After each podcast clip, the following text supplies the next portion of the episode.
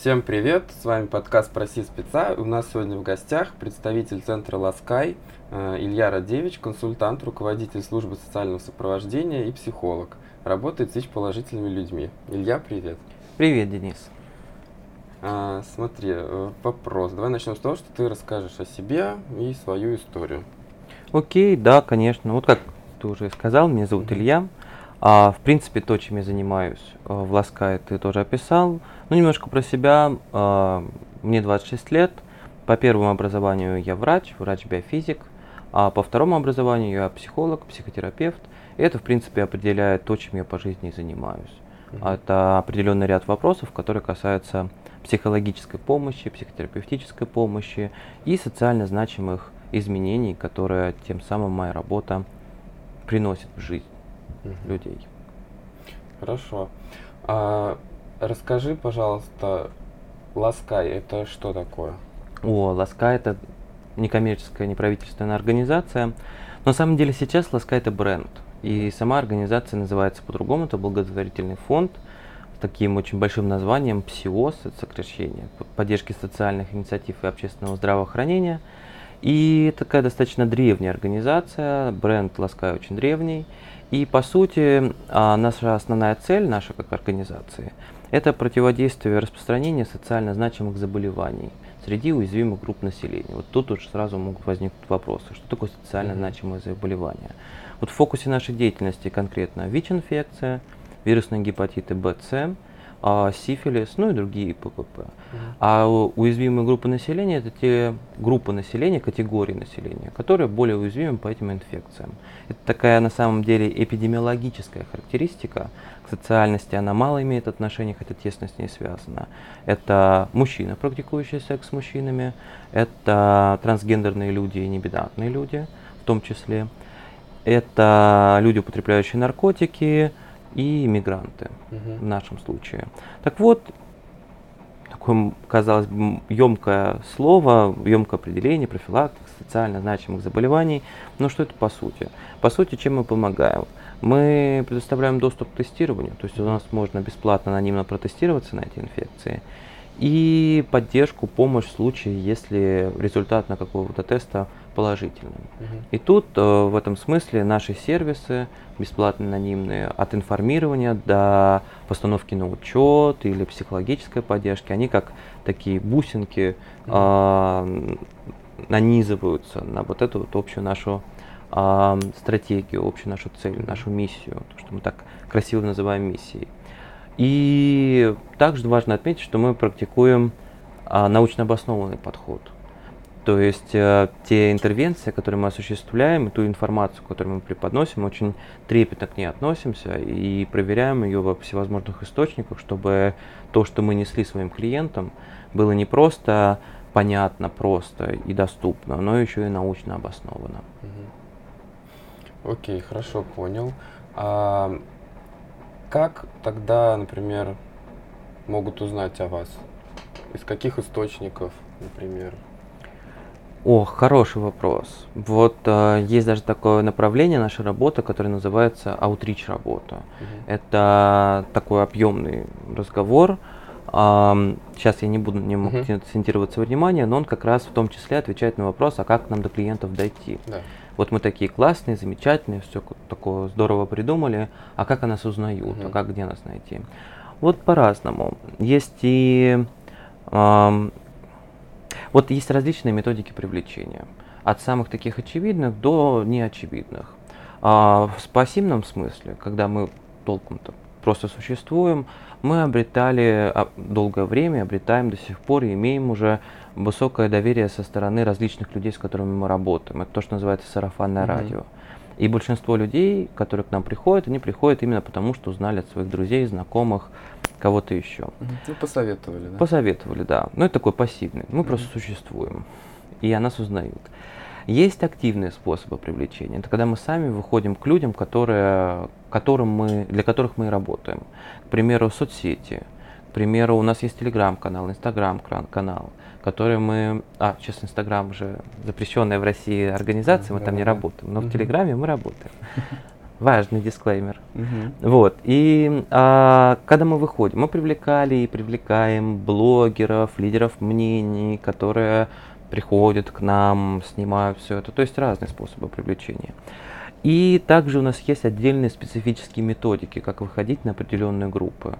Допустим, вот, к примеру, у нас сейчас активно развивается индексное тестирование. Тоже так звучит это? индекс. Вот, интересный такой сервис, в рамках которого, вот, допустим, человек у нас пришел, получил положительный статус на ВИЧ, мы с ним работаем, психологическое, социально-правовое сопровождение, полностью как бы этот, то, что мы называем кейс, случай, а, берем в работу, а потом, когда он уже подходит к концу, мы человеку предлагаем а, привлечь своих половых или инъекционных партнеров. Мгм. При этом звучит это страшно несколько, но на самом деле сама методика предполагает, что человек остается абсолютно анонимным, что все это абсолютно конфиденциально, и тот человек, который привлекает своих партнеров, инъекционных или половых, остается в центре этой методики. И мы как бы выходим вот на рисковое окружение. Это то есть, э, правильно понимаю, вот если он сдал анализы, у него положительный результат, он сообщает о своих там каких-то половых контактах или инъекционных, вот, и вы сами на них уже выходите, да?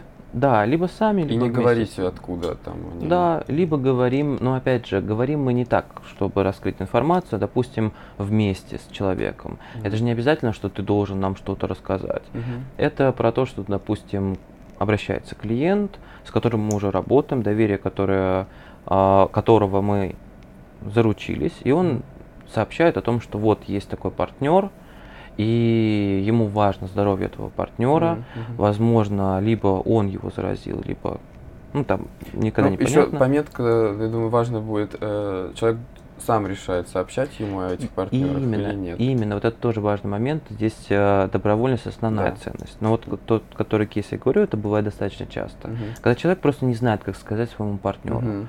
И тут мы уже его, а, ну, скажу так несколько Берем за цинично, ручку и берем, берем, берем в оборот, да. Да. И предлагаем им различные опции. Мгм. То есть э, либо проговариваем вместе, либо он мне сообщает контакты, я сам выхожу, он говорит про то, Мгм. как это можно сделать. Сама по себе просто важно понимать, что это методика. Это не Мгм. просто так дал контакты, то есть это прописанные минимальные стандарты, как сделать так, чтобы это не навредило человеку, Мгм. который дает контакты, Мгм. и не навредило человеку, которого контакты дается. Мгм. Там даже проводится полномасштабный скрининг на насилие.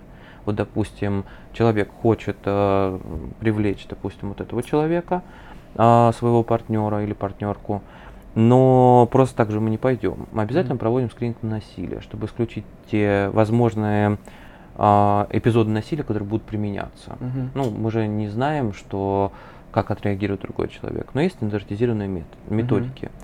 И вот сама по себе индексное тестирование важно понимать, что это методика, разработанная ВОЗ. То есть это не что-то с потолка, вот так Мгм. наше изобретение. Это определенные стандарты, правила, и как то правильно, очень, точнее даже неправильно, а очень точно отметил, то, что я не проговорил, это добровольно. Мгм. Человек может отказаться на любом этапе. Он может сегодня сказать, да, конечно, помогите мне, или да, я согласен.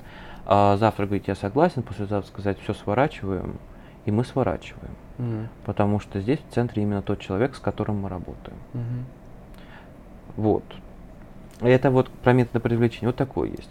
Есть и другие мет- методы, но сейчас у нас не про это, но Ну, я понял. да, если так резюмировать, есть пассивное привлечение, когда просто мы существуем, видимо, и так вот до нас Мгм. доходят люди. А есть активные методики, которые связаны на то, чтобы привлечь как можно больше кого угодно, либо именно тех людей, которые находятся в рисковой ситуации. Вот как про индексное тестирование тоже Мгм. немножко вернусь. Поясни, что такое индексные. Вот я вот индекс- рассказывал Да, да, да. про Я это. имею в виду э, не, индексы, а вот инъекционные вот эти вот А, моменты. Да, да. Перепутал, з- да. Здесь мы исходим из того, что ВИЧ ветром никому не надует. Вот нельзя так форточку открыть в автобусе, а потом. ВИЧ.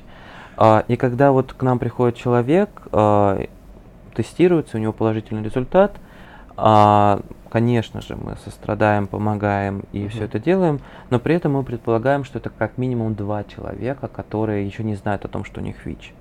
Тот, кто ему передал, как, ну, то есть ему не надуло ВИЧ-инфекцию, мгм, и тот, которому он, возможно, мог передать, пока не знал о том, что у него ВИЧ. мгм, И то есть вроде бы как бы один положительный, но за ним еще два. м. И поэтому это называется индексное, то, что вот этот человек называется индекс клиентом. Он Мгм. один, но за ним еще два. Я То есть понял. они как бы индексируются. Мгм. Вот. А, и почему твой вопрос, там, что такое половые, инъекционные партнеры, это по путям передачи ВИЧ-инфекции. Мгм.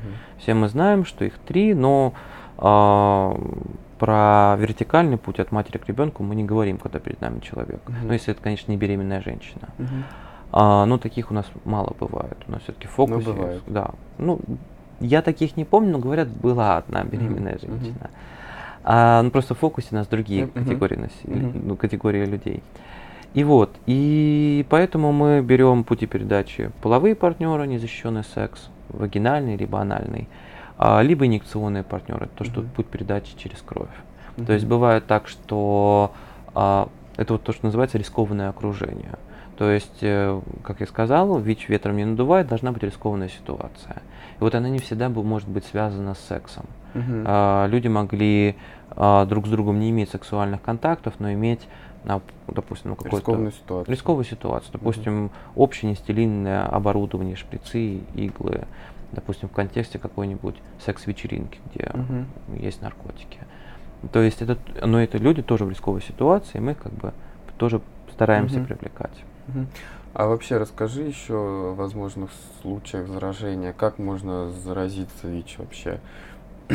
Как я понял, через секс анальный, вагинальный, да, через там шприц, да, э, вот и кровь, ну кровь в кровь, да, Да, верно вот, понимаю? ну вот хороший вопрос в том смысле, что ВИЧ интересный. Вообще я очень люблю ВИЧ как вирус. Он, на мой взгляд, гениальный. Но важно понимать, что очень много мифов и страхов связано именно с непониманием Вот, того. хотелось бы развеять Вот, вот. мифы.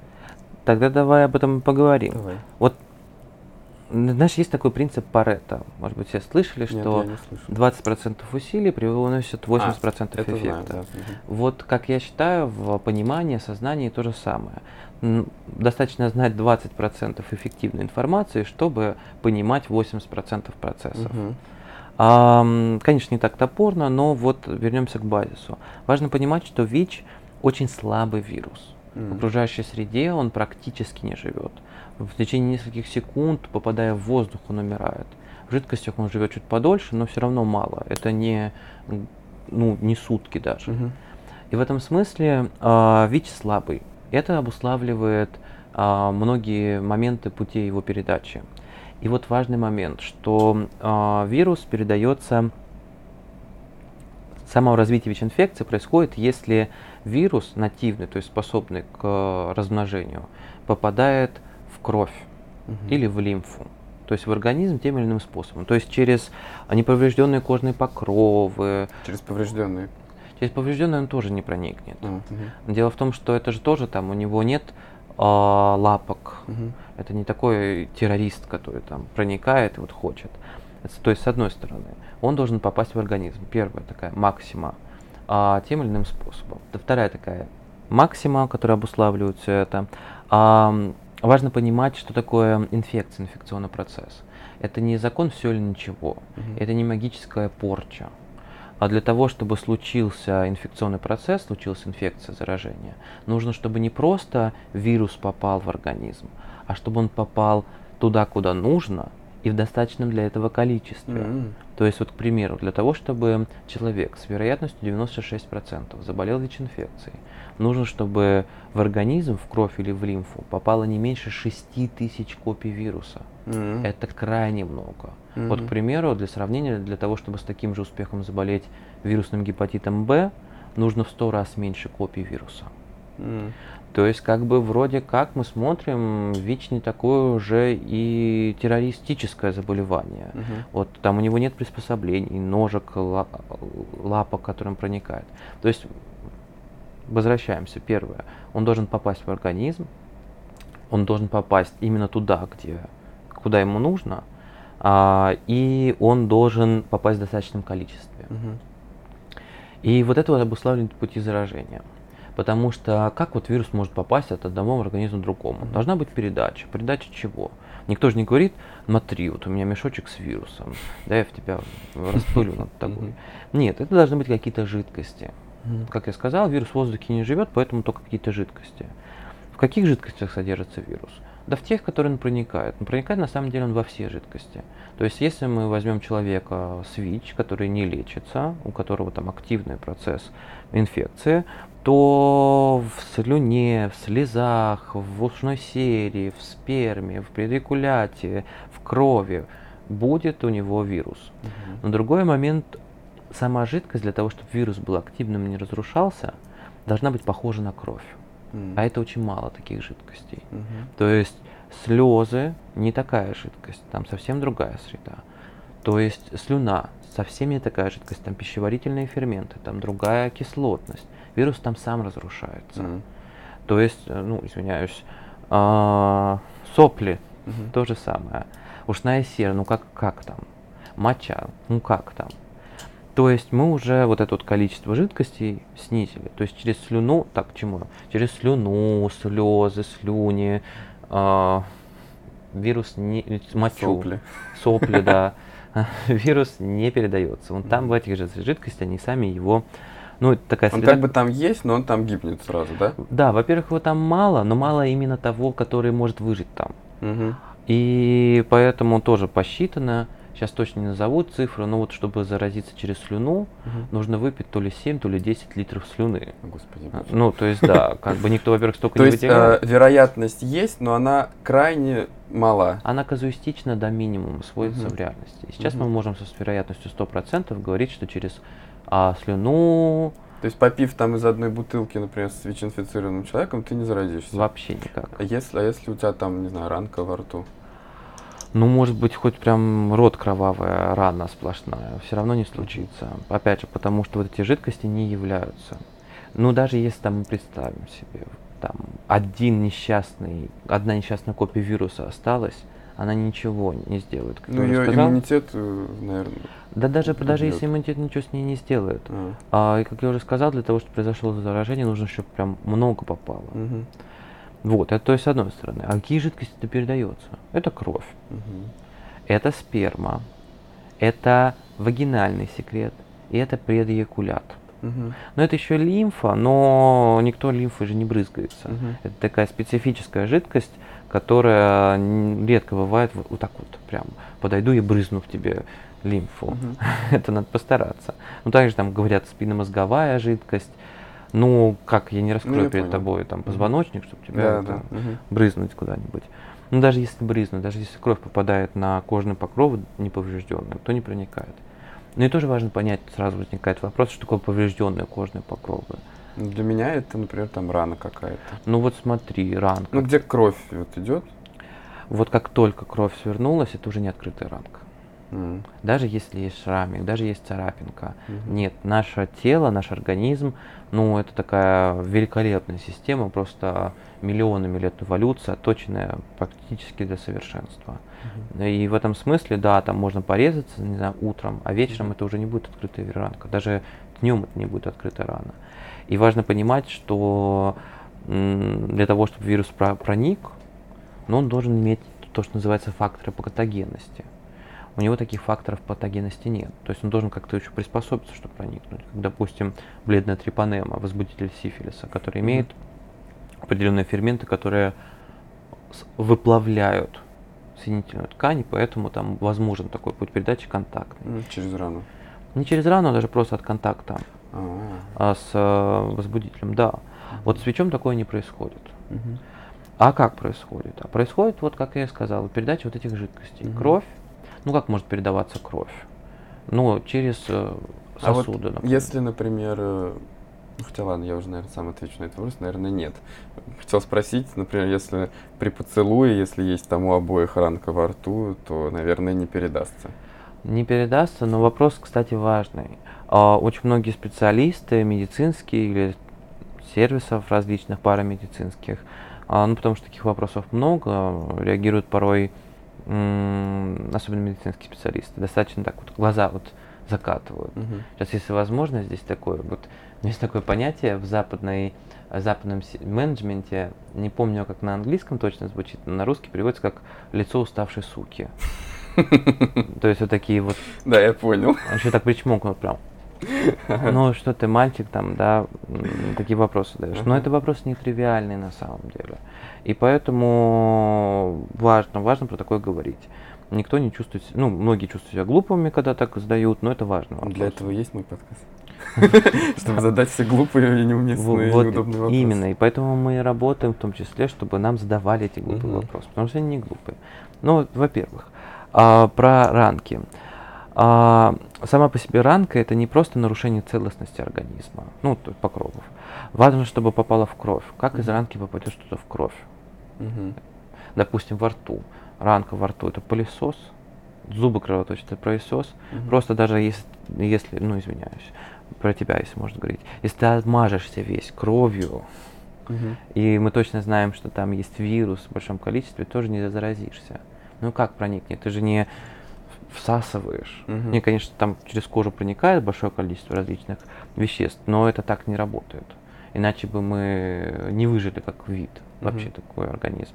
Поэтому если представить себе, кто-то целуется, а там кровь, ранка, ранка, а, нет, такого не происходит. Плюс еще важно понимать, что рот Рот это грязное место, самое грязное место в организме. Угу. Извиняюсь, в анусе не так грязно, как во рту. И, ну, потому что контакт с окружающей средой. Угу. И там очень агрессивная среда. Угу. Для вируса это крайне агрессивно. Можно э, тогда уточню? Я знаю, есть случаи, например, заражения ВИЧ через горловой минет. Вот хороший вопрос. Дело в том, что я тоже знаю такие случаи, слышал про них, но наука о них не знает. Mm. Это дискуссионно, тоже непросто. Можно в разных литературах найти разные вопросы, ответы. Uh-huh. Но опять же, касаемо про оральный секс. Uh-huh. Передается ли ВИЧ через оральный секс? Uh-huh. Правильный это ответ интересно. на этот вопрос не знаю. Uh-huh. Почему? Uh-huh. Потому что, как говорю, мы исповедуем, пропагандируем, наверное, даже а, научно обоснованный подход. Uh-huh. То есть, э, да, есть субъективная реальность с переживаниями, но давайте как посмотрим в реальности. Вот у научно обоснованного подхода есть свои плюсы и минусы и как бы плюсы являются минусами. Mm. Вот чтобы нам говорить с какой-то научной достоверностью, нам нужны исследования. Mm-hmm. А теперь представь по себе, Денис, мы с тобой решили заняться этим вопросом, mm-hmm. проводим исследования, собрали тысячу человек, mm-hmm. поделили их на два, на, на, две, на две группы. Mm-hmm. Одна контрольная, другая нет. Вот э, группы, которые мы изучаем, нам нужно будет сказать, вы теперь год занимаетесь только оральным сексом, причем вы глотаете, а вы нет. Mm-hmm. Ну какой этический комитет пропустит такое исследование? Ну оно же важно. Оно же важно, но знаете, когда есть существует этический комитет, это то, что делает э, исследования человечными. Но такое себе исследование сложно представить. А если исследования нет, то... И данных нет. То и данных нет. Но это не значит, что мы там прям ограничены, такие, ох, угу во-первых, какую цель мы преследуем, сейчас мы про это поговорим, угу. когда консультируем, тоже важно понимать. А во-вторых, что в реальности-то? А в реальности нет ни одного зафиксированного случая, чтобы человек родился через оральный секс, доказанного и прочего. Конечно, люди могут говорить что угодно. И мы, у нас даже есть такое выражение со слов клиента. Угу. Это не значит, что мы не доверяем. Мы думаем, угу. ах ты, не знаю, мерзкий мальчишка, угу. сам такой говорит, что хороший, а на самом деле я же знаю, какой ты порочный, угу. э, грязный угу. мальчик. Мы, конечно, мы так не делаем. Угу. Но все равно бывают разные ситуации. Вот у меня было вот у меня было три клиента, которые говорили, что они заразились через оральный секс, uh-huh. но через, а мы долго работаем с клиентами, uh-huh. с некоторыми я работаю два года, ну это не каждый день, не uh-huh. каждую даже неделю. И вот, э, а, а что там у них было, оказалось? А оказалось два момента. Один первый грустный момент. А, оказалось, что клиент пережил сексуальное насилие. Mm. Но это было настолько травматичным эпизодом для этого человека, что... А, а там ситуация такая, к сожалению, распространенная. Подсыпали в клубе, mm, посадили да. в машину, mm, увезли понятно. домой. Но для него это было настолько травматичным, что его психика просто вытеснила даже память об этом. Mm-hmm. Он, он об этом помнил смутно, как ну перепил, потом как-то дома оказался. Mm-hmm. И вот, и он не сразу даже об этом вспомнил. И понятно, что дело, дело, когда люди насилуют, они не думают о презервативе. Ну, наверное, даже последнее, о чем они думают. И когда мы, вот, и память об этом ему вернулась, как всегда бывает, с травмами, неожиданно, резко, очень болезненно. А, это тоже с ним мы прорабатывали этот момент. А, но вот да, тоже под сомнением, это было через оральный секс или это было в результате насилия. Мгм. Вопрос. Второй момент, люди, которые говорят, часто как бывает, у человека случился, вот эти два случая, вторые, у человека случился незащищенный анальный секс. Мгм. Потом партнер ему сказал о том, что а, слушай, проверься, я сейчас узнал о том, что у меня ВИЧ. А, И они побежали сдавать тест сразу же. А мы, наверное, сейчас еще поговорим. Есть такое понятие, как период серонегативного окна. мгм. Период, в течение которого человек может быть уже болен ВИЧ-инфекцией, но тесты ИФА показывают отрицательный результат, потому что еще антитела не успели Мгм. образоваться. И этот период 3 недели, 4 недели. Можно узнаю. А вот за этот период, пока там... Как, что ты успе- сказал, не успела образоваться? Антитела. Антитела не успели образоваться. За этот период есть какая-то такая таблетка, которую можно выпить, он там... За этот период нет, но первые три дня, Мгм. 72 часа после рискованной ситуации, допустим, незащищенного секса, ну, можно начать принимать постконтактную профилактику. Мгм. Мы к этому чуть подальше, наверное, Ну, давай. по, пообъемнее. Не забыть. То есть э, решение есть. Мгм. Не, не весь этот месяц, но есть. Мгм. Я к чему вернусь, вот э, пару шагов назад. Ам, и вот, и у них случился эпизод, незащищенный секс, анальный. А партнер сказал, что вот так и так, проверься. Тут же люди побежали сдавать тест и получили отрицательный результат. Они 100% его получили бы отрицательный. Ну, да, понял. Потому что время еще не прошло. Мгм. Но что решает человек? Фух, пронесло, все, теперь только с резинкой, ну, Мгм. кроме орального секса. Мгм. И вот так год человек практикует только резинкой. с резинкой, оральный оральный секс только без резинки, или вообще не практикует секс, так он напугался. секс. Мгм. А потом через год, полтора сдает тест, у него положительный. Извиняюсь, что он говорит? Насосало. Хотя тоже большой вопрос. А это было в результате орального секса? Или тогда, когда был последний отрицательный, он был в периоде окна, потому что Мгм. до этого были риски. Да, я понял, что это. Поэтому я, я не говорю к тому, как есть на самом деле, Мгм. а к тому, что каждый такой случай требует расследования. Вот Мгм. когда расследуются случаи не только там а, мы там что-то там обсуждаем с клиентами, но вообще в мировой медицинской практике, профилактической практике, ну, всегда оказывается все не так однобоко, что можно найти что-то другое. Но, опять же, мировое медицинское сообщество спорит. Вообще медицинское сообщество, мировая наука только недавно узнала о существовании орального и анального секса, поэтому тут много споров. Но чтобы резюмировать, как на самом деле мы не знаем, но с точки зрения теории, теоретических обоснований, это казуистика. Мгм. Можно себе придумать какую-то вероятность заражения через оральный секс, но она будет крайне низка. Мгм. Такая, которая в реальности навряд ли. Там, не знаю, Меркурий в ретрограде, губу прикусил, и там она или он тоже там что-то язык порезал, а там, а зуб, который решил отколоться. Ну вот, как-то в реальности... Да, да, да.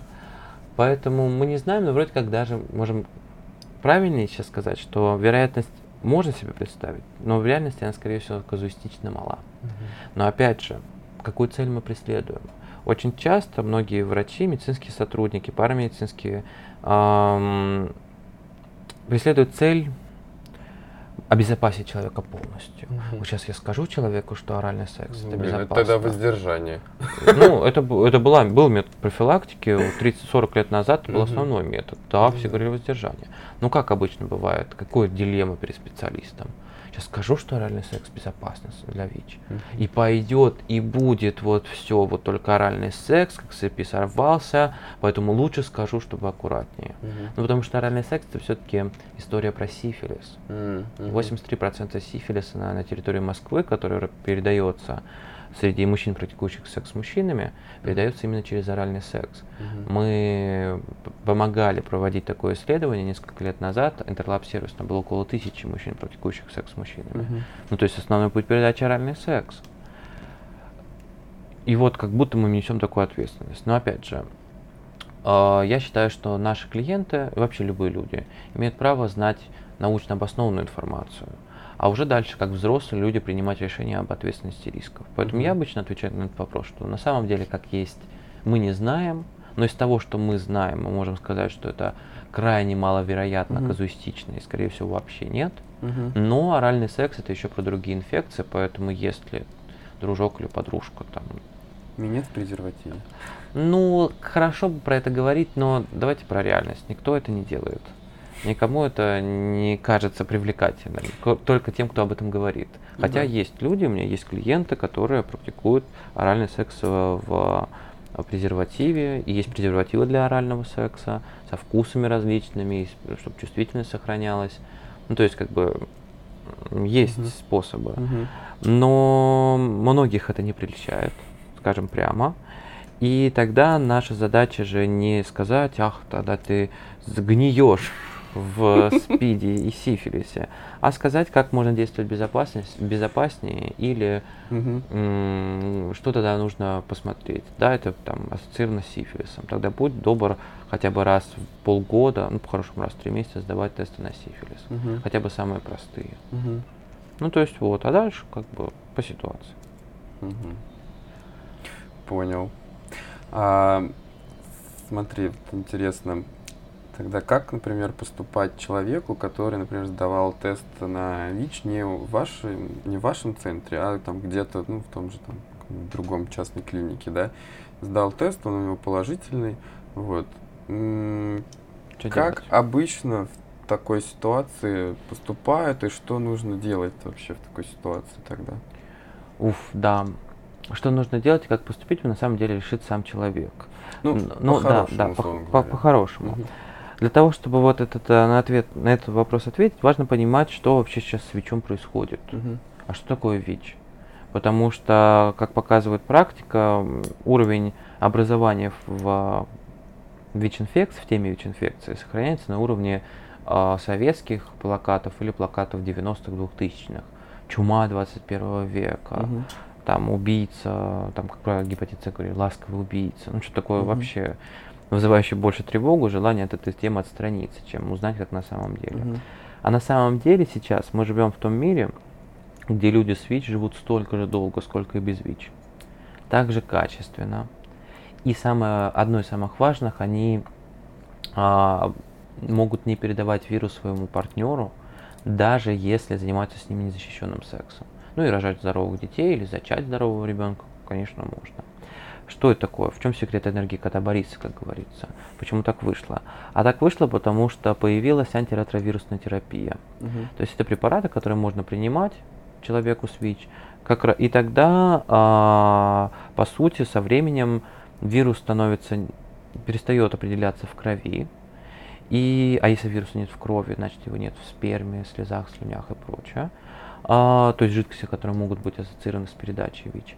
И тогда такие люди и живут столько же долго, сколько и без ВИЧ, так же качественно и не заражают. А тесты, когда он сдает, они в таком случае у него отрицательные? А мы поговорим об этом, когда по тесту. Сейчас давай отвечу Хорошо, на этот вопрос. Давай. А вот, то есть отвечая на этот вопрос, а что делать? Угу. Во-первых, нужно узнать о том, что сейчас ВИЧ не смертельное заболевание. Угу. ВОЗ исключил ВИЧ из разряда смертельных заболеваний. Угу. заболеваний. И сейчас это просто хроническое заболевание, люди живут столько же долго, так же качественно, все как бы хорошо. Ага, первое, значит, как бы что нужно сделать? Нужно лечиться. Угу. А как лечиться? Может быть, это какие-то дорогие таблетки, может, у них побочек таких нет. Так вот, тоже здесь важно понимать, а что это за человек. Если это гражданин России, угу. то гражданин России на территории России может получать лечение бесплатно. Угу. И в России хорошее лечение. Да, где-то есть и получше, но в России есть возможность лечить достаточно хорошо. Конечно, все зависит от региона. Какие-то менее, так как эта терапия покупается за счет средств федерального бюджета, ну то есть бюджета субъекта федерации, то менее богатые регионы действительно могут меньше себе позволить. Угу. Но сами эти препараты, это таблетки, которые нужно принимать каждый день. Можно, есть схема, когда несколько таблеток, есть схема, когда одна таблетка, но всегда это всегда несколько препаратов, просто они могут быть либо в двух, в трех, в одной таблетке. Угу. То есть это может быть и удобно, и есть схема без побочных эффектов. И вот это есть такая тоже, ну, распространенная история про то, что вот в бюджетных учреждениях лечат всякой дрянью, угу. дешевой и все такое прочее. Вот с ВИЧ это не работает таким образом. Некоторые препараты, которые принимают люди с ВИЧ, если бы они их себе сами покупали, стоили бы им 40 тысяч рублей в месяц. Но угу. им вот это бесплатно в а, медицинском учреждении. Медицинское учреждение, которое лечит ВИЧ, выдает препараты, делает анализы, это все бесплатно, если это гражданин России. А, называется СПИД-центр. Название mm-hmm. ужасное. Но на самом деле это центр по борьбе и профилактике СПИДа, mm-hmm. ну, сокращенно СПИД-центр. Ужасное, многие правозащитники, активисты борются на то, что боролись и борются на то, чтобы как-то поменять название. Ну, что так, людей отвращает СПИД-центр. Mm-hmm. СПИД это что-то сразу ну, да, со смертью. Как клейм, клеймо так сразу. Как клеймо, да. Но суть в чем? Вот отвечая на твой вопрос, если человек узнал о том, чтобы, что у него положительный результат, что у него ВИЧ, то ему нужно как можно скорее начать лечиться по-хорошему. Mm-hmm. Это и сохраняет его жизнь, его здоровье, и он тем самым и он перестанет быть источником инфекции для своих потенциальных партнеров. Mm-hmm. Но решение принимает человек сам. Лучшее решение то, которое своевременное и обдуманное. А вот у меня вопрос, это, это все согласен с тем, но вот именно вопрос в том, то, что аля куда бежать. Вот. Я вот именно что имел в виду. Тут начинаются сложности. Как, например, просто он узнает о вас, там, как, чтобы он к вам там попал, либо не через вас, ну, какими-то другими методами, чтобы он смог получить там вер, верную нужную консультацию, там, да. э, верные препараты, вот, вот это тут, вот. Тут начинаются сложности. Угу. А, ну давай тогда на, еще на шаг назад, отвечу mm-hmm. на предыдущий вопрос, и вот мы mm-hmm. органично подойдем к тому, что ты сейчас спросил. А, тесты на ВИЧ. Вот очень э, условно можно любые тесты на ВИЧ разделить на два типа. Скрининговые или предварительные, mm-hmm. и подтверждающие. Вот если человек сдал у нас или в инвитро, мы диагноз ему не ставим. Это делает врач-инфекционист. Mm-hmm. Но даже на основании такого теста врач не может поставить диагноз. Для того, согласно протоколу Минздрава, для того, чтобы поставить диагноз ВИЧ-инфекция, нужно, чтобы человек сдал три теста. Это три разных теста. Угу. Один скрининговый, два подтверждающих. Если два из них положительные, то это основание для постановки диагноза. Угу. Что это за э, сами тесты? То, что у нас или то, что вот в инвитро, где угодно, это тесты ИФА, как правило. Они дешевые, простые. Тесты ИФА это иммуноферментный анализ сокращения. Но смысл в том, что мы ищем антитела. Угу. Антитела это не то, что сделал вирус. Это то, что сделал наш организм, чтобы бороться с вирусом. Проблема только в том, что они не помогают бороться, излечиться от ВИЧ. Угу. Но они есть, просто так они не возникнут. И... Ну, соответственно, если есть антитела, это значит, что был, был контакт, условно говоря, да, и организм начал уже... Значит, был контакт организма с вирусом. Да. Вот да, вот про антитела. Вот если, вот, допустим, я возьму сейчас у тебя а, кровь на антитела коронавируса, скорее всего, они будут положительные, потому что либо ты прививку сделал, либо ты переболел. И, но это не значит, что ты прямо сейчас болеешь коронавирусом. Нет. А, потому что болел, прошло. Или сделал прививку, там и не болел, слава богу. А, а вот с ВИЧом такое не работает, потому что ВИЧ не проходит. Если мы нашли антитела, значит организм сталкивался с вирусом, значит там он, а, он и, там и есть. Угу. Но чувствительность и специфичность антитела, они специфичные.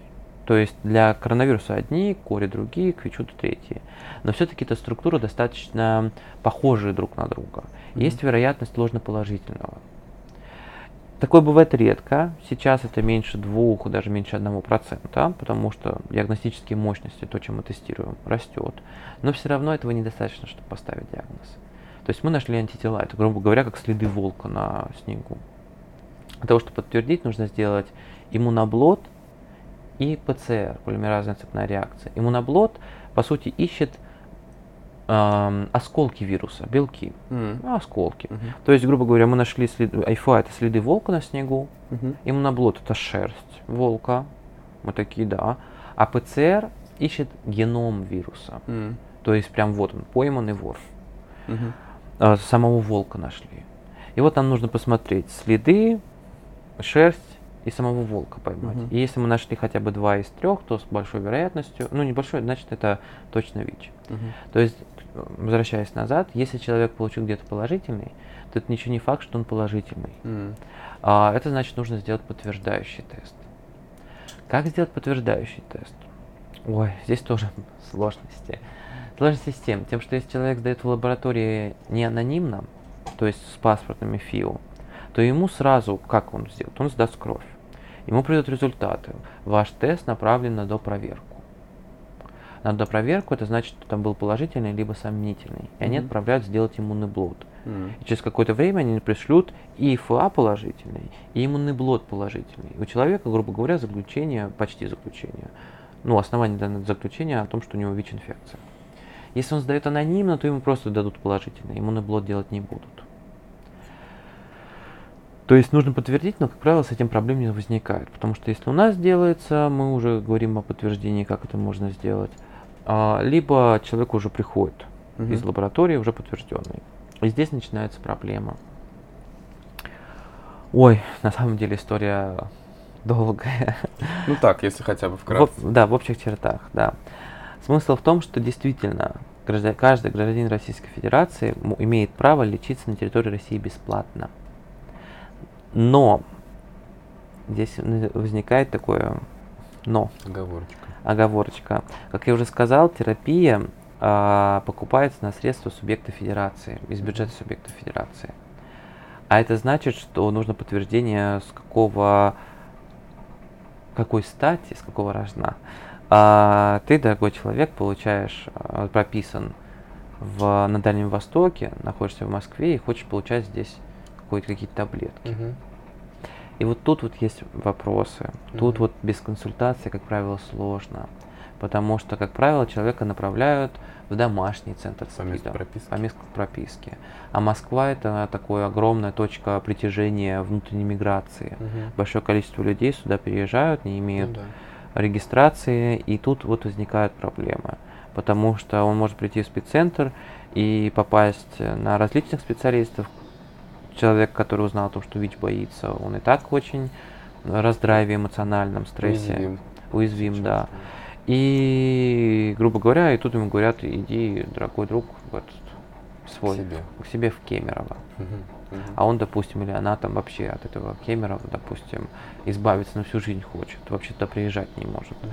Или денег нет для того, что Ну все-таки, допустим, чтобы из Москвы приехать на Дальний Восток, прилететь, ну, это нужно иметь хороший кэш. А, Или поездом, там много Мгм. времени. Я просто к чему? К тому, что вот здесь вот как раз и нужна консультация. Если человек попадет на а, достаточно чуткого медицинского специалиста, то слава богу, медицинский специалист расскажет, как что в этой ситуации можно сделать. Мгм. Либо на консультантов, которые дадут визитку наших, допустим, мы тоже работаем со спеццентрами, ну как, они про нас знают, и мы говорим, что к нам можно направлять, там, визитку нашу давать. Вот, и тут как раз большой объем работы. Объяснить человеку, рассказать, что можно сделать практически. Мгм. А, но это тоже такая небольшая, ну то есть, возвращаясь назад, а, что делать такому человеку?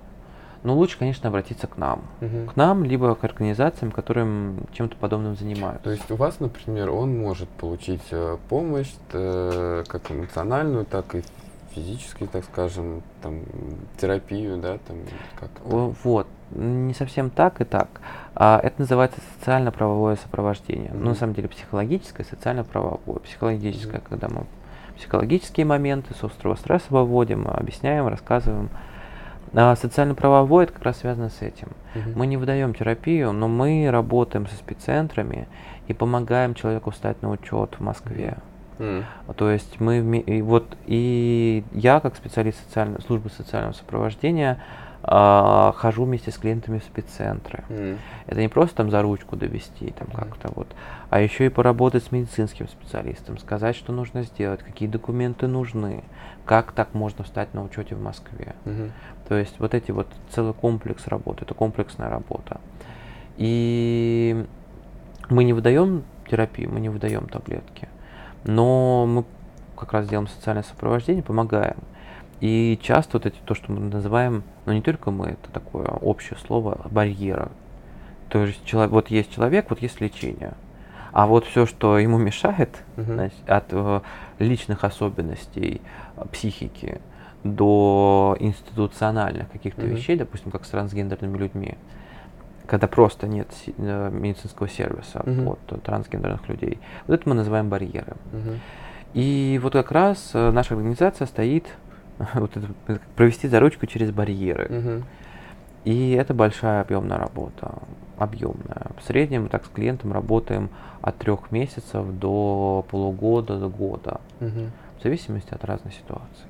И он, получается, уже, соответственно, по итогу э, Стоит на учете, стоит на учете, получает получает бесплатно препараты. терапию, да, и он может быть не прописан, например, в Москве. при Да, да, условиях. именно, именно, именно Мгм. так и есть. В этом-то и суть. Все, понял. Ну, если он, например, живет в Москве. А скажи, а у вас а, центры именно Ласкай именно в Москве только? Только в Москве. Когда-то было 18 филиалов, Мгм. Сейчас могу ошибиться, но, по-моему, 18 было во всей России. Ну, сказать, древняя организация, с начала 2000-х существует. И когда-то было много филиалов, сейчас только в Москве. А почему так? Это с- когда были филиалы, там были другие проекты и были другое финансирование. Мгм. Сейчас возможности открыть или содержать центры в других э, регионах у нас нет, но в других регионах есть Свои э, центры, да? свои центры, либо свои инициативные группы, Мгм. либо активисты, которые могут хотя бы сориентировать. И мы, как правило, все друг с другом знакомы. А, Большой объем этих активистов и ВИЧ-сервиса – это те, кто работали в филиалах Лаская. Мгм. И если что, допустим, к нам обращается человек из эм, Ростова, Мгм. Что делать, мы его можем направить к людям в Ростове, которые могут ему помочь Мгм. рассказать под специфику Ростова. Потому Мгм. что в каждом регионе своя специфика. Потому что спеццентры, да, у нас вся деятельность здравоохранения а, регулируется 323 федеральным законом, а, где там прописаны права пациента, правила организации медицинской с точки зрения юридической, правовой, но спеццентры все-таки имеют достаточно широкую свободу в каких-то внутренних нормативных а, вещах, и поэтому спеццентр спеццентру рознь. Мгм. То есть здесь вот по-разному. Какие-то могут оказывать платные услуги, какие-то не могут. Мгм. И тут они имеют свою специфику. И не работает, допустим, я со спеццентром Свердловской области, я не знаю, что там происходит. Мгм. Может происходить что угодно. Хорошо. А, вопрос такой крутится в голове, э, может как-то быстренько ответить, э, потому что, возможно, это уже затрагивалось. Бытовой ВИЧ, понимание, я слышал про такое, скажем, словосочетание бытовой ВИЧ. Что это, с чем его едят, как бы, откуда это берется? Ой, это уродливая химера порождения социального страха. Мгм. А еще, знаешь, наверное, ты тоже слышал, как вот есть, оказывается, такие обиженные весь, на всю, такие обиженные на весь мир а, положительные люди, Мгм. которые а, эти шприцы О, раскидывают. Господи. Это иголки, ты кольнешься и Ну, прочее. возможно, слышал, да. Ну, я к чему? К тому, что есть большое количество мифов. И это, как отметил, это химера, Мгм. это ужасная штука, м, которая не имеет отношения к реальности, но предполагалось, что бытовой способ передачи. Попить из бутылки с человеком, а, обнять его, потрогать, поцеловать. а, через- как мы уже выяснили, через объятия, передается. даже через оральный секс, как бы а, тоже мы это обсудили. И, но все равно есть страх. Отчасти это естественная реакция на неизвестное. ВИЧ Мгм. долгое время был неизвестной Мгм. болезнью. Куртума что знали. Отчасти это реакция на ну, такое изолирование. Мы, как люди, человеческие существа, ну, это вся образованность, цивилизованность, подкасты. Мгм. Это порой кажется такая тонкая прослойка цивилизации на в целом животном поведении человека. Это тоже такая очень естественная базовая реакция. То, чего я боюсь исключить. Ну, то Убрать. логично. Ну, фобия. Фобия, да. Фобия просто И про, да, и про бытовой ВИЧ это вот попить из бутылки, полотенцем и прочее. То- ну, то есть э, бытовой ВИЧ это собирательный такой образ э, всяких мифов. Именно, именно. И вот тоже здесь э, абсолютно правомочно вспомнить принцессу Диану. Мгм. Ее, ну, она тоже такая достаточно обросшая противоречиями фигура публичная, но при этом тоже важная медийная история, а, связанная с ней, как она посещала ВИЧ-позитивного человека, человека, который Мгм. умирал от СПИДа, это Мгм, был мгм. то ли начало 90-х, то ли конец 80-х, вот здесь могу соврать. И она с ним за руку поздоровалась, принцесса Диана. А до этого даже врачи боялись прикасаться даже да. ВИЧ, потому что, ну, потому что люди еще не понимали, как это передается. Так недавно это было, и не, не понимали. Да, и вот, а, ну, тогда уже понимали, но все равно реакционно, как реакция, mm-hmm. сохранялась вот это вот, изолировать. Тоже были разные разговоры, чтобы собрать всех людей с ВИЧ, куда-то их на отдельный остров. Mm-hmm. Безжалостный был дискурс. Mm-hmm. И вот там принцесса Диана, такое достояние Британской империи. Ну, не империи тогда, mm-hmm. государства, но здоровается без перчатки с рук человеком, который а, болеет ВИЧ-инфекцией. Угу. Вот, это тоже тогда прям был резонанс такой. Тоже такой показатель деятельности Дианы в социальной сфере, но и такой вот важный история про бытовой ВИЧ. А, и до сих пор все равно сохраняются такие вопросы. Но опять же, про все эти уколы, э, иглы, которые, во-первых, лезвия где-то вот рассыпают. Угу. Это я, да, слышал про такое. Ну, во-первых, не рассыпают, игл уколов таких нет. Угу. А во-вторых, даже если бы это, представить, что это было, так не передается ВИЧ. Но он не живет на воздухе. Вот да? именно.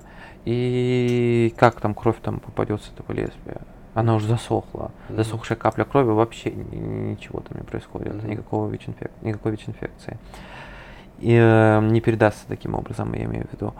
Но тоже такая, не знаю, может конспирологическая история, что есть какие-то такие люди, которые на нас обижены, ну, или да. обижены на жизнь, хотят нам навредить. Я слышал, вот... что есть такие люди, которые даже типа специально там спят без защиты, условно говоря, с э, людьми, а там вот я такой несчастный, и вы тоже давайте. О, хороший, да, да. Э, я тоже слышал про таких людей. А, видел таких людей я всего один раз, одного человека. Да? да, хотя, говорю, у меня за последние, ну вот, с начала 2020-го, ну, почти уже три года, ну, два с половиной. А вот в социальном сопровождении, то есть людям, которым я помог стать на учет, угу. начать лечение тем или иным образом, больше 600 человек. Угу. Это угу. очень много. Очень много. И вот, как правило, люди, когда заболевают о том, узнают о том, что они заболели, они думают о том, я умру, я никому не нужен буду, и моя жизнь будет ограничена. То есть они вот как бы думают о том, как не умереть, как кому-то понравится. Но это же все равно накладывает какие-то определенные сложности на твою жизнь уже, как мне кажется. Ну, сложности в плане даже, когда ты идешь там анализ крови сдавать, ну просто там на сахарный диабет то так же возьмем. Все равно там уже, мне кажется, нужно уведомлять тебе надо там. Нет? Нет. О, давай так. Есть то, что лежит в объективной реальности, есть то, что лежит в субъективной реальности. Угу. Объективная реальность, как на самом деле, а субъективная реальность, что я по этому поводу чувствую, как к этому отношусь. Угу. Обе реальности важны. Но большое количество путаницы возникает, когда они смешиваются. Когда я угу. то, что я чувствую и думаю, путаю с тем, что на самом деле. Угу. Что на самом деле? На самом деле сейчас, вот опять же, люди, у которых ВИЧ, которые лечатся, а по сути, их жизнь отличается от людей без ВИЧ только тем, что они принимают таблетки. Mm-hmm. А, когда человек сдает там анализы куда угодно, во-первых, чтобы узнали о том, что у него ВИЧ, нужно, чтобы у него взяли на ВИЧ. Mm-hmm. А как бы сахар там не берут на ВИЧ, в биохимическом mm-hmm. анализе нет. А предупреждать не нужно, потому что это медицинское учреждение. Ну, если мы себе представим, а как тогда вот, на что поликлиника, где, там, не знаю, процедурный кабинет, и там а, медсестра, чтобы сэкономить всех одним уколов, берет. Это против всех вообще правил, да, да, да, да. Э, которые возможны. То есть, как бы, а зачем? Но вот, то есть по факту так. Но даже если себе такое представить, если человек лечится, и у него а, неопределяемая вирусная нагрузка, угу. ну, то есть вирус не определяется в крови, а это становится через уже полтора, два, три месяца после начала лечения, то есть достаточно быстро, угу. то даже если такую себе медсестру представить, которая экономит, всех колет одной иглой, а, то такой человек все равно не является источником ВИЧ-инфекции. Угу. Это скорее ему таким образом могут еще занести гепатит Б, гепатит С, сифилис, не, не, угу. это не только про ВИЧ. Но вот субъективной реальности действительно с ней сложнее, потому что а, многие люди с ВИЧ сообщают о том, что вот они чувствуют себя грязными, что они все понимают, что никого не заразят, но все равно боятся. Социальное давление. социальная стигма, да, давление и предрассудки и Слушай, а всего. вот э, там, на- зна- как, мне кажется, точнее, или как я слышал, э, если там человек ВИЧ, там на работе как-то об этом уведомляют, что ли. Ну, я не знаю Не-не-не. точно, я слышал о таком. Да, и это большое количество социальных страхов. То есть многие люди такие боятся, как же так, я заболел ВИЧ, теперь все об этом узнают. Но это как-то, вот если ты, например, болеешь, заболел, ну, заболел ВИЧ, ты как-то это можешь сохранять в тайне, Именно, вот, это вот, ты вот потому прям, что ты не хочешь это афишировать. да, и ты вот прям в очень-очень а, ту, которую надо, сторону и думаешь. А, информация о ВИЧ-статусе – это предмет медицинской тайны. Мгм. Медицинская тайна – это не только профессиональное понятие, но еще и юридическое. Мгм. То есть за раскрытие медицинской тайны как бы ответственность предусмотрена. Поэтому нигде не в медкнижках, нигде на работе, если кто-то так просочится, то это будет повод э, для крупного судебного процесса. То есть это нигде в целом не указывается, да? Да, Это знаешь, условно говоря, только ты? да, но. Всегда есть но. Но есть ряд э, врачебных специ... о, н- есть ряд професси- профессий, где э, запрещено работать с ВИЧ-инфекцией. Таким профессиям относится, к примеру, а, врач-хирург оперирующий. Мгм. То есть те ситуации, когда ты можешь быть как бы источником Вконтакте, да? в контакте. Но сейчас мы понимаем, что с терапией, а, с лечением а, не будет, но все равно Ну, всё остались равно вот эти вот осталось. ограничения. Ну, возможно, это еще не надо, ну, скоро изменится. Да, да, да. Просто опять же, в чем вот тоже важный момент, который прям невероятно важно рассказать, и который много чего объясняет. Вот представим себя на месте врачей 30 лет назад. Вот Мгм. просто то, что сказал, терапию в том виде, в котором она есть, эффективная и все такое прочее, во всем мире появилась только в начале 2000-х. М. 2000-х, нулевых. Ну, Это вот как сериал не смотрел русский «Нулевой пациент»? Не смотрел, но... Я смотрел просто про эпидемию Вот, в вот. СССР. М, Я про него много слышал, я, наверное, поэтому его не смотрел, потому что мне все про него рассказали. Но в целом мне было интересно смотреть, если вот кто-то, может, из наших слушателей захочет там, смотреть, я вот очень советую. Я тоже по рассказам моих друзей, знакомых, клиентов, которые его Ну, смотрели. Самое, да, что удивляет, что это русский сериал, и вот там затрагиваются такие темы. Мне вот лично было даже приятно, что там наши наши смогли сделать что-то нормальное. Да, да, это всегда Еще и на такую тему, прям вообще круто. Да, да, да. И вот в чем смысл. Сама терапия появилась, ну, эффективное лечение, только 20 лет назад, чуть больше 20 лет назад. Конечно, терапии, ну, препараты были известны и до этого, но ими пользоваться не умели, грубо говоря. Научились пользоваться. И представим себя на месте с тобой, Денис, врачей 30 лет назад. Перед Мгм. нами человек. Инфекция, про которую мы уже много чего знаем, но все равно как-то вот какая наша Но тобой- делать ничего не умею. Делать ничего не умеем, какая наша с тобой задача? Да чтобы он не умер в ближайшее вот э, время, а там может быть какое-то лечение появится. А что нам остается? Мгм. И наши будут а, с тобой интервенции врачебные связаны не с тем, чтобы его вылечить, а чтобы Продлить его его жизнь. продлить его жизнь. Мгм. А, не загорать, а, избавить его от алкоголизма, там, не перегружать и прочее. Мгм. И большое количество рекомендаций для людей с ВИЧ или вокруг ВИЧ были так и написаны. С тем, чтобы человеку сохранить жизнь хотя бы еще лет 10, Мгм. а там, видишь, будет какое-то лечение. Мгм. С появлением терапии и того, ну это называется антиретровирусная терапия, лечение от ВИЧ, все это стало невероятно по-другому. Но старые представления-то остались, Мгм. старые протоколы остались, М. старые остались, ну то есть мы в интернет залезем, прочитаем, но это правда, которая была 30 лет назад. Поэтому вот к чему я это сказал, почему это важно об этом говорить. Очень много вот про врачебную специальность, которую я сказал, когда не все, ну как бы из терапевта не, не, не увольняют. Мгм. Или, допустим, другие какие-то моменты. Или, допустим, тоже такая история про то, что бортпроводникам тоже нельзя иметь ВИЧ-инфекцию. М. Неожиданно. Да, не, не, не знаю, честно, почему, но есть предположение, многие коллеги мои со мной согласны, что а, ну, для того, чтобы бортпроводники, они же летают или А. ездят, вот чтобы там ограничить эпидемию. М. Типа, а вдруг он поедет или она поедет, там, не знаю. Переспит, да. Да, да, да. Ага. А, вот. Но опять же, это все осталось, мир уже поменялся. А система здравоохранения не только в России, вообще везде, это ригидная система, бюрократическая система. Она меняется куда более медленными темпами, э, не так скоро, как э, меняется мир. Мгм. Поэтому существуют такие до сих пор ограничения, у них уже обоснования прошли, но вот, вот так. Но, опять же, а, информация о ВИЧ-статусе предмет медицинской тайны. Еще раз скажу, медицинская тайна это юридическое понятие. Не только врач дает клятву врача, и поэтому это его держит. Нет. Врач дает клятву врача за раскрытие медицинской тайны ему с- и лишение лицензии, и колоссальные просто штрафы. Ну да. И практически все дела во медицинской тайны, вот подавляющее большинство, решаются в пользу пациента. Мгм. В этом смысле права пациента ну, достаточно хорошо прописаны. Ну хорошо. Тоже нашим слушателям хочу сказать, пациент в России не бесправное существо. Знайте свои права в медицинском, в медицинском поле. Это реально интересно. Их везде желательно знать, на самом-то деле. Ну да, согласен.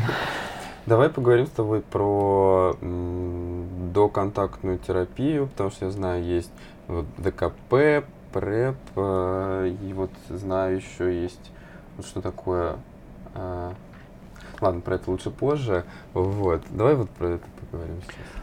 Да, кстати, на самом деле тоже такой объемный, объемный Вопрос. те- вопрос, тема для разговора, но тоже постараюсь емко.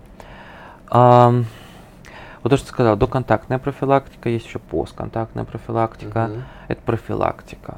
То есть профилактика это что-то для того, чтобы не заболеть. мгм, Так вот, эм, я вот говорил про терапию, про то, что люди лечатся.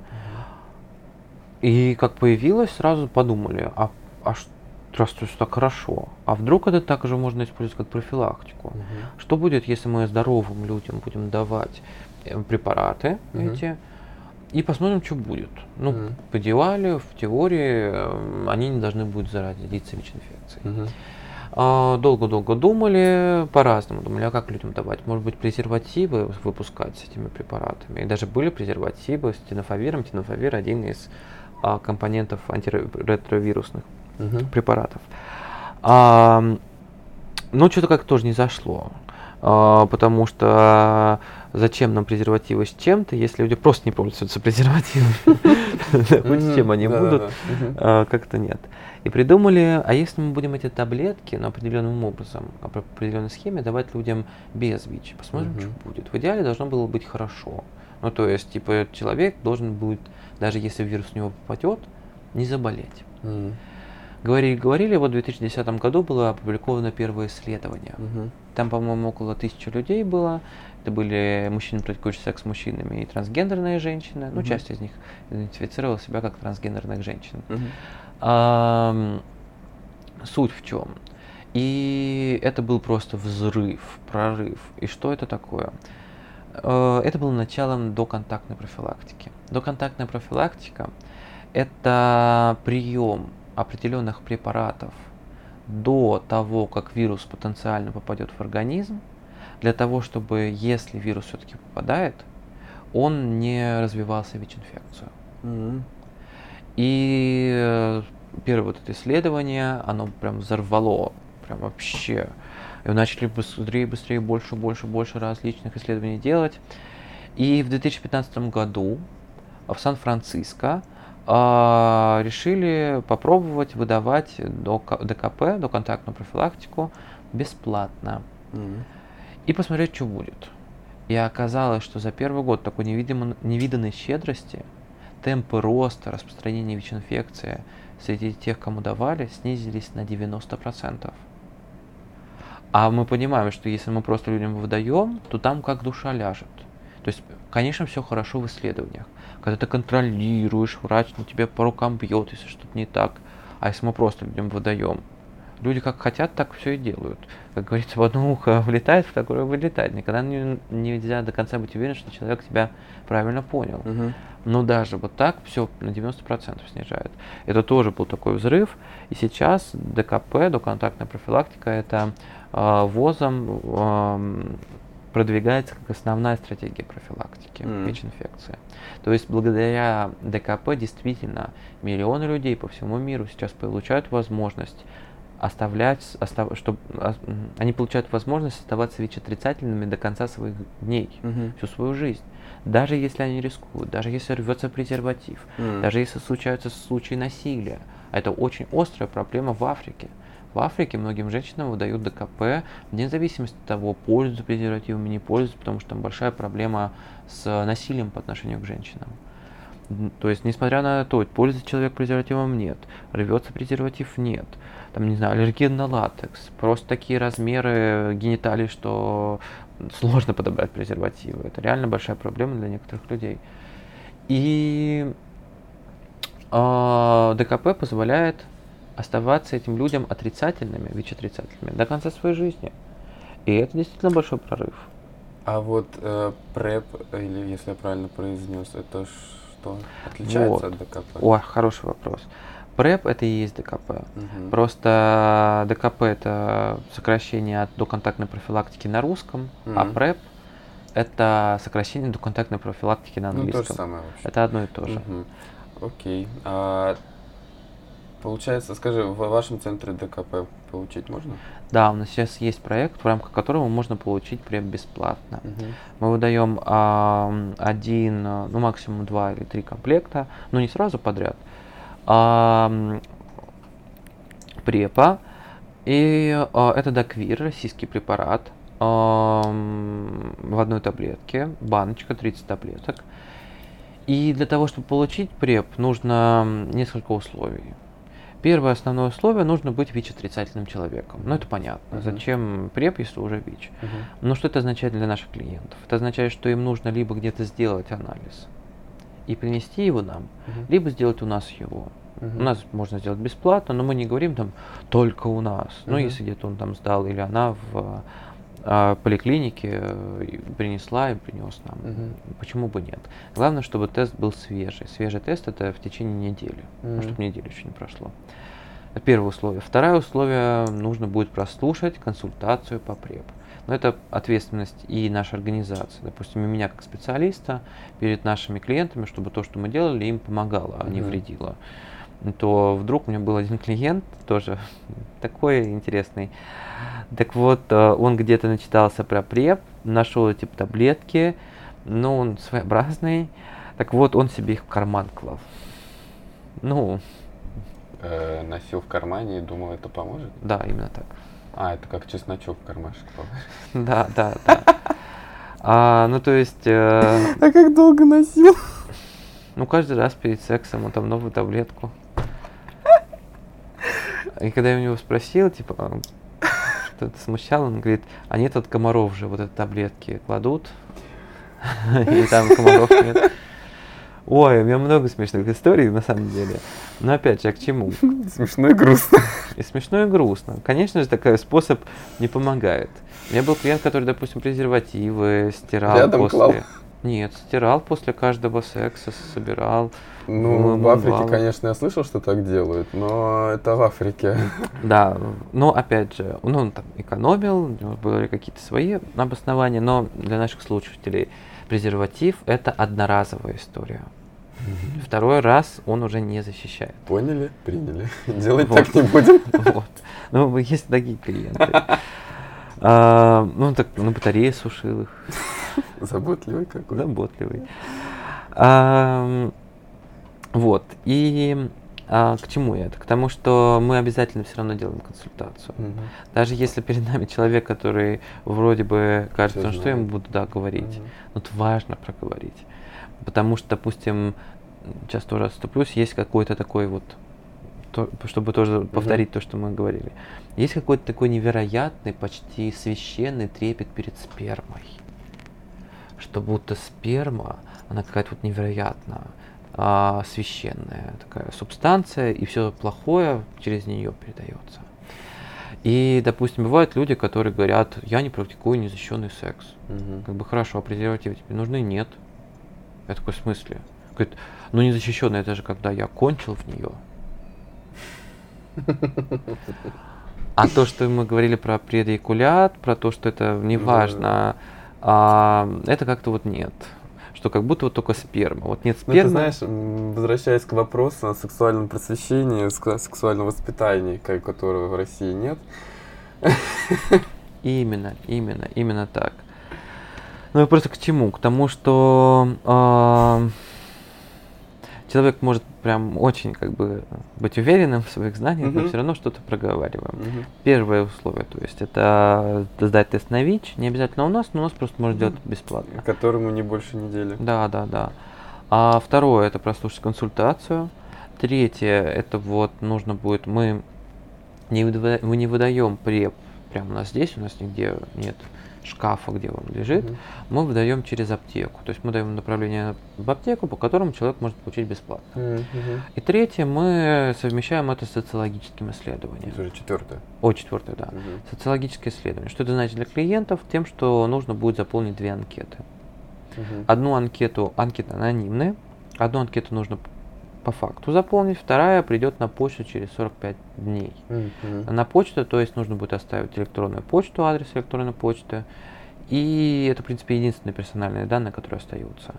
Смысл этих э, исследований не в чем-то, это социологическое. Первая анкета, смысл ее, ну кто ты такой, зачем тебе преп, чтобы мы понимали, кто, кто Мгм. люди, которые интересуются. А второй двоякий смысл, во-первых, оценить наш сервис, вдруг что-то не понравилось, вдруг что-то не очень удобно, вдруг в аптеку неудобно, нам нужно будет искать другие решения. А второе это э, цель, это вот как раз э, поведенческие риски. Может быть, человек стал, перестал пользоваться презервативом, чего все боятся. Вот типа, О, все сейчас будут без Мгм. презерватива заниматься сексом. Это не так на самом деле. А, но нужны исследования. И мы вот проводим такое вот социологическое исследование. То есть можно прийти к нам, паспорт полис ничего не нужно, документы на загородную недвижимость и м, нет. Если хотите нас поддержать, у нас есть пожертвования. Мгм. Ну или тортик принесите. Э, Слушай, Илья, вопрос вот еще такой. Ам, вот исходя из твоего опыта, как, например, вот в постоянных отношениях, на твой взгляд, э, ну, с постоянным партнером, стоит ли заниматься незащищенным сексом? И если да, то как, например, обезопасить себя? Окей, стоит ли? Хороший вопрос. Вот это вот касаемо, например, твоего вот опыта вообще работы с людьми и так далее. Ох, мой опыт работы с людьми достаточно печальный, порой дает содержание. Мгм. А, но опять же, это решение, которое принимает каждая пара. А, важно посмотреть, э, а от где идет мотивация. Потому что тоже так вот бывает. Я тебе доверилась, я тебе доверился.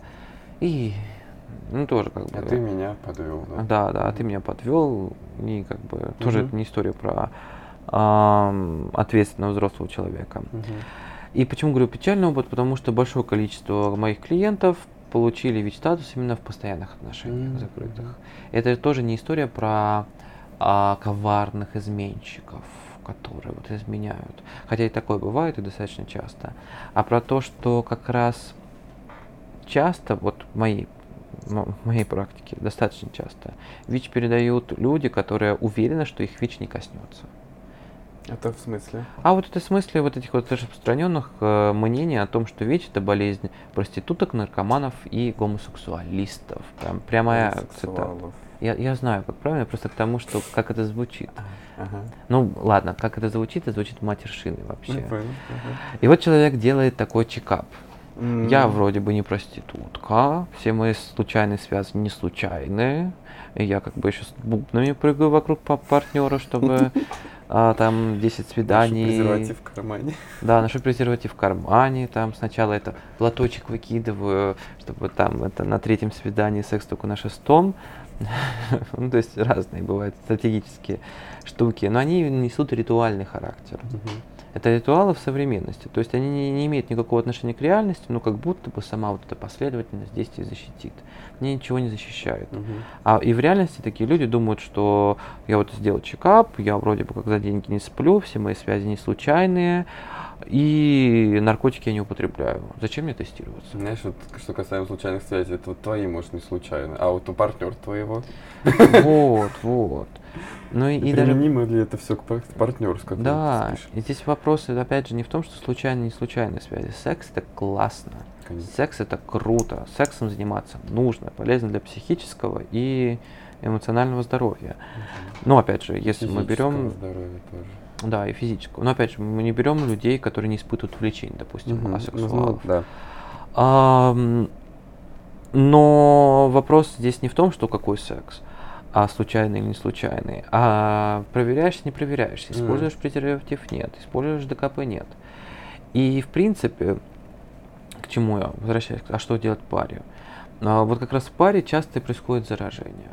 Вот я, да, это знаю, поэтому вот Вот. я как бы, мне интересно, как Поэтому как? Если пара принимает решение, что вот так вот, ну у нас действительно, моногамные отношения. Ну, даже если они не моногамные, можно разобрать систему правил. Во-первых, нужно точно понимать, что оба отрицательные. Мгм. Причем не только по ВИЧу, но и по сифилису и прочее. Мгм. Прекрасно. Что сделаем? Сдаем тесты. На ВИЧ, сифилис, гепатиты. То есть, по-хорошему, э, не должно возникать такого, то, что если там ты просишь, да, своего партнера, партнершу, да, там, там, условно говоря, каждые полгода, три месяца, да, вместе ходить, там, сдавать анализ. Почему бы и нет, кстати? Это по-хорошему не должно восприниматься как «А, ты мне не доверяешь, там, истерики, слезы, там. Именно, говоря». именно, да. Вообще вот эти истерики, слезы, ну опять же, я сейчас никого не обижаю, Мгм. правда, правда. Но мне кажется, стоит задуматься о качестве отношений, если партнер так относится. Мгм. Ну или хотя бы просто поговорить, ну знаешь, типа, как бы, мое здоровье теперь связано с твоим. Ну вот да, как бы э, тому, хоч- тому хочется говорить то, что, ну, блин, если ты уж изменяешь, то ты думай хотя бы о том, что, ну, на что ты идешь, и ты там со своим партнером, да, э, спишь без презерватива, условно говоря. Ты таким образом подвергаешь ответ... ну, опасности здоровья не только свое, но еще и Ну, и своего другого партнера. Ты человека, несешь да. ответственность не только за себя, но и за, за там за партнера своего. Да, И это же, вот, на мой взгляд, насколько нужно быть, ну, извините, дурачком, если ты ну, вот таким образом, и даже не то, что дурачком, не уважать своего партнера. Ох, тема измен это вообще Ну тема... да, у нас сейчас, конечно, не про это да. разговор. Ну просто да, тоже так с точки зрения психологии, измена это всегда травма. И для того, конечно. кому изменяют, и для того, кто изменяет, это важно. В общем, если резюмировать, то относиться спокойно к сдаче э, Да, анализов, да. да, там, партнер, вместе с партнером. Да, можно ДКП, допустим. м, Либо ДКП там, да, Да, да. Но. ДКП это только от ВИЧ, опять же. Сифилис Ну да. не защитит. Но это все лечится, а ВИЧ А ВИЧ не лечится. притупляется, так Притуп- скажем. Но опять же, да, к чему я хотел тоже Ага. сказать, что вот есть измена, а есть просто открытые отношения. Ага. И э, Но в открытых это, на мой взгляд, гораздо спокойнее бы воспринималось. Да, но почему спокойнее? Потому что люди проговаривают друг с Конечно. другом. Какие правила? Допустим, да, ты можешь заниматься сексом с другими людьми, но при этом с ними только по презервативе, или с ними на препе, Мгм. или вот так вот. Или раз у нас открытые отношения, тогда все наши контакты будут в презервативе. Мгм. Все. И со мной, и друг с другом, Мгм. и прочее. Мгм. И вот тоже мы возвращаемся к тому, что вот ну, хорошее партнерство это партнерство, где можно это обсуждать. Где люди разговаривают. Да, где люди разговаривают. Даже если это стыдно, даже если неприятно, даже если я сейчас потеряю лицо, даже если ты подумаешь, что я тебе не доверяю, Мгм. и это тебя оскорбит. Но это важно, а как может быть? Свое здоровье все-таки нужно беречь. Да, да, Поэтому да. Неважно, как ты там будешь выглядеть, все-таки лучше обговорить. Конечно, лучше обговорить. Слушай, а можешь рассказать, что такое, если я правильно скажу, АРВ-терапия? А вот, мы уже почти говорили. сказал? АРВТ. Ага, хорошо. А АРВ-терапия, АРВТ. Ну, Мгм. сокращенно. Антиретровирусная терапия. Мгм, мгм. Ой. Вот есть АРВ. Антиретровирусные препараты. Это как раз э, препараты, которые действуют на ВИЧ, на ВИЧ, на вирус. Мгм. Который, если мы говорим терапия, АРВТ, Т, АРВТ, то это мы знаем, что это мы предполагаем, что человек у него ВИЧ и он лечится. Терапия это лечение. Но те же самые препараты, немножко другой в комбинации, если давать человеку без ВИЧ определенным образом, это будет доконтактная профилактика. То есть, по сути, твой вопрос, АРВ а, препараты, это то, о чем мы сейчас и говорили с тобой. Это и. ДКП, и А, то есть терапия. это, условно говоря, обобщенное Да, их там- а- обобщенный термин. да, потому что их там сейчас безумно много, несколько групп. М. а, которые действуют на разные этапы развития вируса. И тоже важный момент про эти препараты. Что делается с вирусом? Может быть, к нему эти препараты а, маленький де- детонатор присоединяют, и он там взрывается. Может быть, он там убивает вирус. Мгм. Но совсем не так. На ВИЧ, как на физический объект, такой вот плавающий в крови, никак эти препараты не действуют. М. Но если сказать очень похабно, но метафорически четко, то эти препараты вирус кастрируют. М. Материальный субстрат, то, что цепь событий, которая а, является основой инфекции, это размножение вируса. Мгм. Он попадает в клетку, размножается, клетка умирает и дальше идет. Больше вируса, меньше клеток. Ам, и не будет этого процесса, не будет и ВИЧ-инфекции. Так вот, эти препараты действуют именно на стадии развития размножения вируса Мгм. блокируют разные его. И вот в зависимости от того, что они блокируют, какую стадию, у нас есть разные а, препараты. М. И все эти препараты это антиретровирусные препараты. Но почему они тогда не антивичевые препараты? Мгм. Почему не РВТ, а не а, АВИЧ-Т? Мгм. А потому что они действуют на широкий комплекс ретровирусов. ВИЧ это ретровирус. Но, но Ретро это то, что нет, там друг- другой механизм. Почти. Ну просто вот есть ретровирусы, а, ВИЧ это ретровирус, но ВИЧ не единственный ретровирус. Допустим, вирус гепатита Б тоже такой. И тоже этими препаратами может лечиться. Можешь пояснить, что значит ретровирус для меня вот именно? Я не понимаю просто. Ой, Ну, так, да, э, я постараюсь. кратенько. Кратенько. Ой, есть такой очень классный закон биологии. По- закон размножения такого клеточного из ДНК РНК. Мы вспомним биологию, что происходит в клетке. Там, что происходит в клетке? Есть ДНК, из ДНК а, рассчитывается а, РНК, и дальше э, транскрипция. Мгм. А дальше трансляция, когда из РНК белок. Мгм. И это такой вектор направления. Вирусы мелкие, Мгм. очень маленькие. На этом а, вирусы, они по сути представляют а, генетический материал в к- капсуле определенной, с, ну, с определенным содержимым. А вот и тут сразу вопросы. Э, Вирусы могут быть ДНК содержащими и РНК содержащими. Вроде бы как круче быть ДНК содержащим вирусом, дву, две цепочки, потому что можно встроиться в геном и там делать свои грязные дела. А, но тяжело, тяжелый вирус, тяжеловесный. Поэтому легче быть РНК вирусом, РНК содержащим. Мгм. Но там сложнее эпизоды. Так вот, что такое ретровирусы? Они способны к тем, что называется обратная транскрипция. Как я уже сказал, основное такое движение из ДНК и РНК, а вирус РНК, содержащий ВИЧ, Мгм. но он способен к обратной транскрипции, ретро, обратно. М. Мгм. И он делает из РНК ДНК, и Мгм. уже ДНК встраивает. И то есть как бы молодчи, хорошо устроился. И легонькой, и может еще делать ДНК, чтобы встроиться. Способился. Да, и вот те э, вирусы, которые могут в той или иной форме делать обратную транскрипцию, это ретровирус. М, мгм. Понятно. Хорошо. А, Так. Что-то. Мне, мне кажется, мы с тобой много чего уже сегодня О, обсудили. да. Э, это- Так, ну тогда, наверное, все. Давай, Спасибо тебе, все. Спасибо что тебе ты за рассказал. возможность. что, Мне кажется, информации было очень много. О, да. Прям. Думаю, то, что А я еще на машинке вышивать. Думаю, то, что мы ответили на, на многие вопросы Мгм. все-таки. Вот, если что-то не спросили, то я думаю, еще спросим. Хорошо, я буду рад. Да, я тем более. Вот, поэтому спасибо тебе, Илья. Вот, Спасибо тебе, Денис. Всё, всем пока. Спасибо, что были с нами. Пока-пока.